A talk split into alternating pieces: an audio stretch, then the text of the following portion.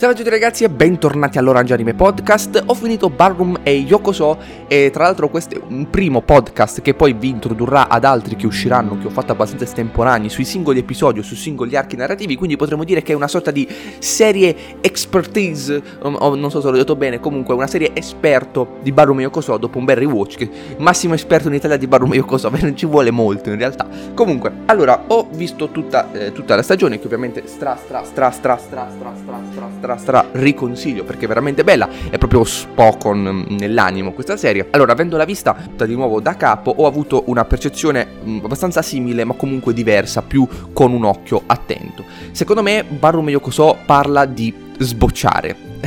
ovviamente c'è proprio un episodio che te lo dice. Comunque, parla di um, riuscire a dare e dire il proprio sé agli altri o comunque riuscire ad esprimersi. Perché abbiamo Tatara, il protagonista, che è un ragazzo che non si riesce ad esprimere, ha tanto da dare e da dire, ma non riesce a farlo. È timido, cerca di nascondersi dagli altri, non dice le passioni che ha su- a suo padre, ad esempio, eh, non riesce insomma a dire la propria, cerca sempre di adattarsi agli altri, perché, perché ma- per vari motivi, ha paura dell'altro, ha paura del, del rifiuto, ha, mm, teme di far del male a qualcuno, è un bravo ragazzo, ma nel suo essere un bravo ragazzo comunque non riesce ad esprimere se stesso e le persone vogliono che tu esprima te stesso. Le persone brave, specifichiamo, vogliono che tu esprima te stesso e nello sport tu devi esprimere te stesso. Inoltre, una cosa molto interessante, magari che proprio eh, ci stavo pensando l'altro giorno, qualcuno ti dice per vedere chi è realmente una persona dovresti vedere cosa fa quando fa sport o comunque quando è da solo. Quella è realmente quella persona. Io direi non è che quella è realmente quella persona, nel senso che non è che magari uno è incazzato nero, è sempre rabbioso, antipatico e quindi nello sport tu vedi queste dinamiche e dici eh lo vedi lui in realtà quello è rabbioso e così. No, in realtà quella è la sua parte più intima di se stesso. Magari lui fuori dallo sport è la persona più tenera del mondo. Però nello sport vedi quello che è nel suo animo. Quindi magari vedi uno che sta danzando, lo vedi danzare in un modo aggressivo, rabbioso, forte, sicuro di sé, ma quello è lui che è nel proprio animo. Però magari fuori, parlando con le persone, lui è una persona tranquilla e gentile. Questo non vuol dire che sta mentendo, questo vuol dire solo che nel suo, nel, nel suo animo interiore quello, lui è quello, lui è quella cosa lì, o perlomeno in quello sport è quella cosa lì, che riesce ad esprimere il vero se stesso. Ecco, quindi la cosa è un concetto abbastanza interessante, perché molte persone dicono, eh, vedi lui è veramente così, lo vedi nello sport. No, è che lo sport fa emergere la parte più interessante di sé, quella parte che combatte contro tutti e tutto, insomma, cose. Però è anche vero che lo sport trasforma, lo sport ti porta a cambiare ed è quello che fa Barroom e Yokoso appunto porta Tatara a cambiare, a sbocciare in vari modi, facendolo incontrare tanti tipi di personalità. Ma dinamica importante mh, mm, di, di, di quest'anime è che il protagonista, come in tante altre cose per carità di Dio, è che il protagonista fa prima sbocciare gli altri e poi sboccia lui. Lui è una sorta di bottone per liberare, è tipo è colui che apre i lucchetti delle nostre catene interiori. Quindi lui arriva là, track track, apre i lucchetti e quindi all'improvviso vedi Yodo, che è un ballerino fortissimo, diventare però il triplo più forte perché riesce finalmente ad esprimere se stesso. Vedi Shizuku, che è lì che si adatta a Yodo perché appunto si, si, si balla in coppia, che fa la ballerina, arriva Tata all'improvviso, track track track, gli apre i lucchetti e le fa capire che finalmente deve esprimersi anche lei. Va dall'altra ragazzina, tra, insomma apre i lucchetti di tutti, soprattutto delle ragazzine. Tatara Monello. No, non è vero, non è vero, mi dissocio, questa è una cosa... Non sessualizziamo quest'anime, per favore. E quindi vedi tutti questi personaggi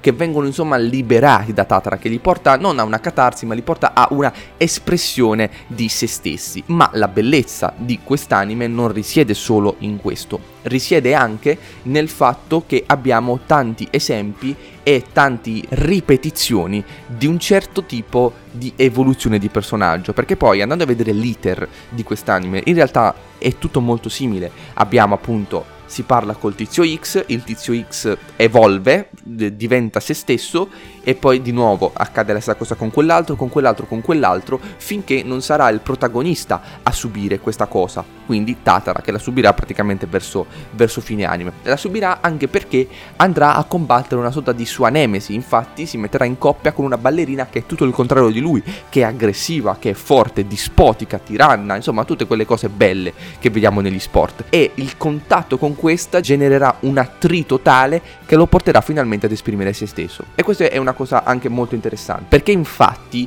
come dicevo prima, le persone docili piacciono a coloro cui noi non piacciamo, a cui noi non importa ma poi molto, perché stare con una persona docile non è una cosa proprio bellissima, magari non è divertente stare con una persona generalmente passiva, che non prende parte attiva alla vita, che non ti risponde attorno, non è una cosa generalmente molto divertente. Se vogliamo stare con quella persona, se le vogliamo bene, se è un nostro amico o chi che sia. Mentre se non ce ne frega un cazzo, una persona docile ci va benissimo, insomma, perché a fine sti non vogliamo problemi. Ma appunto, quando si tratta di coppia, Chinatsu, la ragazza, dice a Tatara sei un vigliacco. Gli dice: Sei un vigliacco, io voglio una persona forte. Ma voglio una persona forte perché serve quella spinta, serve quella caparbietà. Perché appunto accontentarsi di qualcosa non ti farà mai esprimere il proprio sé. E lei vuole la persona che gli risponde a tono perché anche vuole capire chi, con chi sta danzando sta tizia. E sarà lei finalmente a farlo ribellare, ma lo farà ribellare perché gli romperà talmente tanto i coglioni che questo non ne potrà più. E si riconduce a un concetto molto interessante del secondo arco narrativo, o diciamo Par- no, il primo, no, è sempre il primo, è sempre cazzata, è sempre il primo. Comunque, dall'episodio 5 al 12, dall'episodio 6 al 12, ovvero il rapporto che ha Mako con Gaju, i due fratelli. Perché Gaju dice a Mako come vuoi essere portata, con che tipo di ballerina vuoi essere. E lei gli risponde una cosa da sputare in faccia proprio, e io capisco Gaju, che eh, gli dice, eh, basta che non ti intralcio. No, non mi devi intralciare, non devi rompere il mi devi dire cosa vuoi, perché siamo in due a fare quella cosa. Tipo quelle persone che dice, eh, andiamo a mangiare la pizza o andiamo andiamo a fare un panino. Eh, non lo so, vedi tu, non rompere il cazzo. Di, vuoi la pizza o vuoi il panino? Se ti ho fatto la domanda è perché voglio una risposta. Non voglio avere ragione io. Perché appunto, se voglio avere ragione io, probabilmente non, non voglio la persona docile. Le persone docili, diciamo. Eh, capite il discorso di prima. E appunto, come vi dicevo, questa ripetitività che poi si vede con, con Tatara che viene messo dall'altro lato. Quindi Chinatsu che lo sprona e Tatara che deve capire. Ma non solo, perché dall'altra parte c'è anche la ragazza che deve capire lui. E deve capire lui perché lei non è in grado di capire. Lei vuole avere ragione, da questo punto di vista anche lei ha torto. E ti mettono queste personalità che sono un po' la base in generale del, del, delle fondamenta umane, quindi colui che vuole avere ragione e colui che cerca di darti ragione senza esprimerti. Queste persone che spesso si mettono insieme purtroppo e che sia da un lato che dall'altro non fanno altro che crescere eh, delle persone che non cambieranno mai. Invece quando si scontrano due persone eh, egocentriche, diciamo, due persone timide, qualcosa inizia ad accadere. No, tra due persone timide non accade un cazzo. Tra due persone egocentriche accade eh, qualcosa di interessante interessante, ma laddove l'egocentrico e il timido iniziano a scontrarsi, magari qualcosa di diverso potrebbe accadere e quindi le persone finalmente aprono la porta ed evolvono. E a proposito di aprire la porta, quest'anime ha delle scene evocative, eh, metaforiche, espressive, bellissime.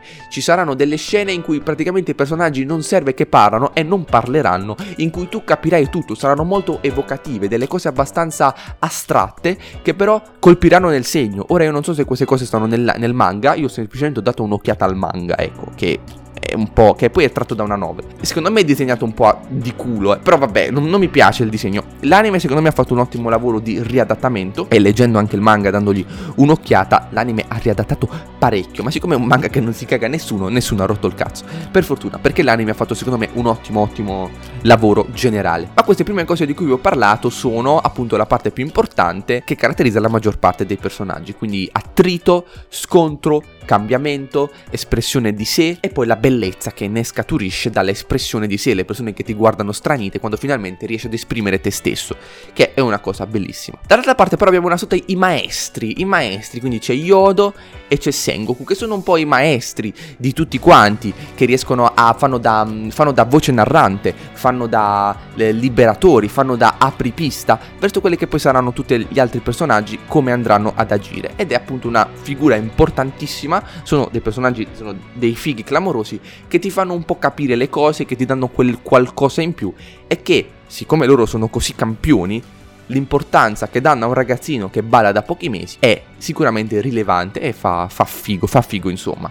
Altra cosa molto bella, appunto per ripetervi il concetto di ripeti- ripetitività che c'è in quest'anime, che però non, mh, si, mh, non, non, non, la si accusa, ma anche la, anzi secondo me si eleva, e il fatto che Sengoku e Chizuru, che appunto sono la, la loro coppia di danze di ballerini clamorosi, non sono altro che Tatara e Chinatsu, sono proprio loro, solo che Tatara all'inizio non era Sengoku, ma era Sengoku dentro e Chinatsu invece, no, Chinatsu è sempre stata molto simile a Chizuru. Una cosa che magari non mi è piaciuta è il comportamento di Chinatsu nelle prime fasi. Chinatsu nelle prime fasi sembra totalmente essere una ragazzina totalmente diversa e ovviamente Tatara lo dice che all'inizio lei è un ipocrita, pusillanime, a caso, e ok, ci sta, però mi sembra una sorta di dietro front nella caratterizzazione. Cioè, sembra tipo, ti porto questo tipo di, di, caratterizzazione, però no, aspetta, non mi piace, lo levo. Ok, ve la butto lì. Diciamo che Chinatsu, come si comporta, ogni tanto mi fa storcere il naso. Non mi sembra che sia coerente. Poi nella seconda parte invece è super coerente, ok, GG, bla bla. In conclusione, quindi, io ritengo che l'anime riesca nel suo intento, ovvero far capire allo spettatore di dover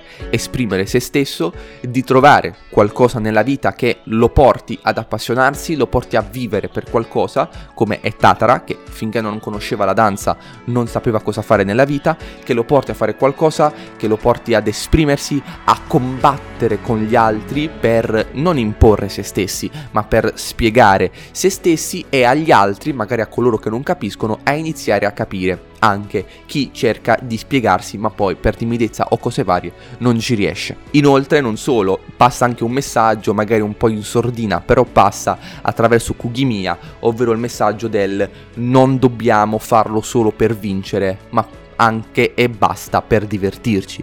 Infatti c'è Kugimiya che vuole smettere di ballare perché non vince più e non si diverte più e quindi dopo ritorna a ballare divertendosi anche solo per passione. E questo è un altro concetto importantissimo che deve essere presente secondo me in ogni opera sportiva perché altrimenti poi passa il messaggio della vittoria è tutto, ma sappiamo che non tutti possono vincere perché esiste una cosa chiamata genetica, predisposizione, talento che purtroppo non potremo mai combattere neanche con tutto l'impegno del mondo. Quindi mi piace che passi anche questo messaggio un po' in sordina. Sono comunque 25 episodi, 24, in cui c'è una marcata importanza sulla evoluzione del personaggio di Tatara e quindi ci sta però comunque è stato bello anche introdurlo con una storia bellissima di Kugimiya che è molto bella ed è sicuramente da recuperare. Una persona che magari mente a se stessa, che non si capisce bene, ma che poi nel tempo ritrova la strada giusta. Uno degli episodi più belli è proprio l'episodio in cui viene spiegato Kugimiya, che volevo citare perché mi stavo dimenticando, non sia mai, e che resta importantissimo all'interno della storia. Qualcuno che riesce ad entrare nel tuo spazio vitale e a farti capire che esistono anche gli altri. Delle critiche invece al lato tecnico sono molto presenti musiche fantastiche Yuki Hayashi sposami, quindi Yuki Hayashi nulla da dire, musiche fantastiche, sublime, pazzesche, bellissime. Ecco, delle critiche magari un po' troppi flashback, un po' troppi anche per essere una serie settimanale, perché come dico sempre, ok, la serie settimanale, quindi magari ci sta qualche flashback per far ricordare le cose,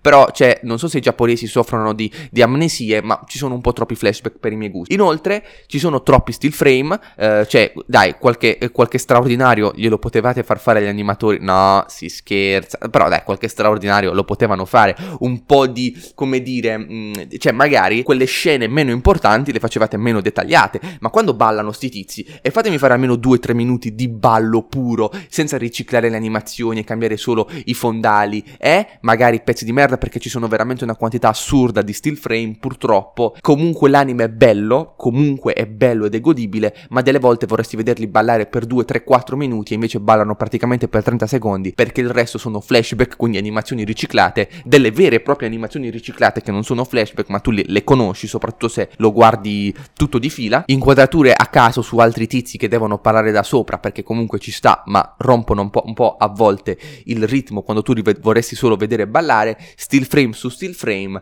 una cosa che li salva è il compositing davvero molto molto bello con queste luci, eh, questi colori molto vividi che sicuramente colpiscono all'occhio appunto queste immagini evocative come ho detto prima, però peccato perché c'è poca, poca danza. E c'è nei momenti meno importanti. Ecco, una cosa che magari sarebbe stata bella, cazzo, meno dettagli a volte sulle camminate, meno dettagli su delle chicche, ma più dettaglio sulle animazioni. Avrei preferito vedere una faccia storta in più durante gli episodi, però qualche minuto in più di animazioni fatte bene. Sicuramente si saranno adattati ai tempi di produzione, alla TV, bla bla bla bla bla. È stato fatto comunque un buon lavoro generalmente, però quanto sarebbe bello, ogni tanto ci penso, vedere una serie televisiva fatta bene, non con livelli di un film, però con il giusto uh, rilievo per delle scene meno importanti e le scene più importanti. Come un po', insomma, come dico sempre alla Mayor Academia, che è una serie ben gestita, le scene meno importanti sono animate in maniera meno importante, ma le scene che contano, contano cazzo. E questa è un po' la bellezza, perché poi rivedere una scena importante animata bene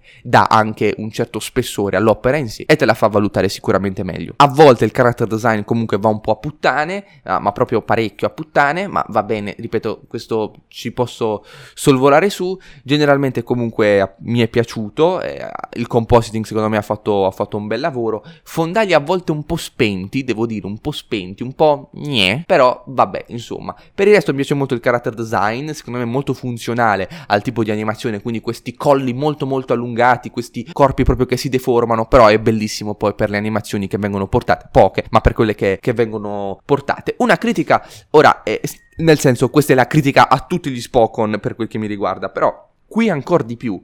Cioè, sti qua hanno 14-16 anni, sembra che ne hanno 27. Oh, porca puttana un po' eccessivo, un po' meno, un po' meno, perché poi, poi, se questi qua arrivano ad avere veramente 18 anni, fate una seconda stagione, cosa che secondo me non verrà mai fatta perché c'è poco materiale, eh, cioè, eh, beh, nel senso, come li facciamo? Li facciamo quarantenni? Eh? Vabbè, insomma. Per chi invece volesse recuperare il manga, c'è solo in inglese. Eh, l'autrice Tomo Takeuchi se la prende comoda per fare i capitoli perché è stata male. Se non erano nel 2019, è stata, è stata male. Potete recuperarli. Io ho dato un'occhiata qua e là. L'anime ha riadattato parecchio e, come vi ho detto, va bene ha cambiato alcune cose soprattutto, ma ci sta, nel senso la, il fondamento resta, resta quelle. Non mi piacciono molto i disegni, sono forse troppo grezzi, forse troppo grezzi. Non gli ho dato chissà quale occhiata, ecco, quindi insomma mi, mi, mi riservo per questa cosa. Potreste comunque dargli un'occhiata. Ovviamente io quindi consiglio Barume Yokoso eh, per quel che vale all'epoca gli diedi un 9, eh, per quanto il mio cuore resterebbe sul 9 perché ci sono ragazzi delle, delle emozioni, delle frasi, eh, un, un, messaggio di base che a me piace molto e che vi ho narrato.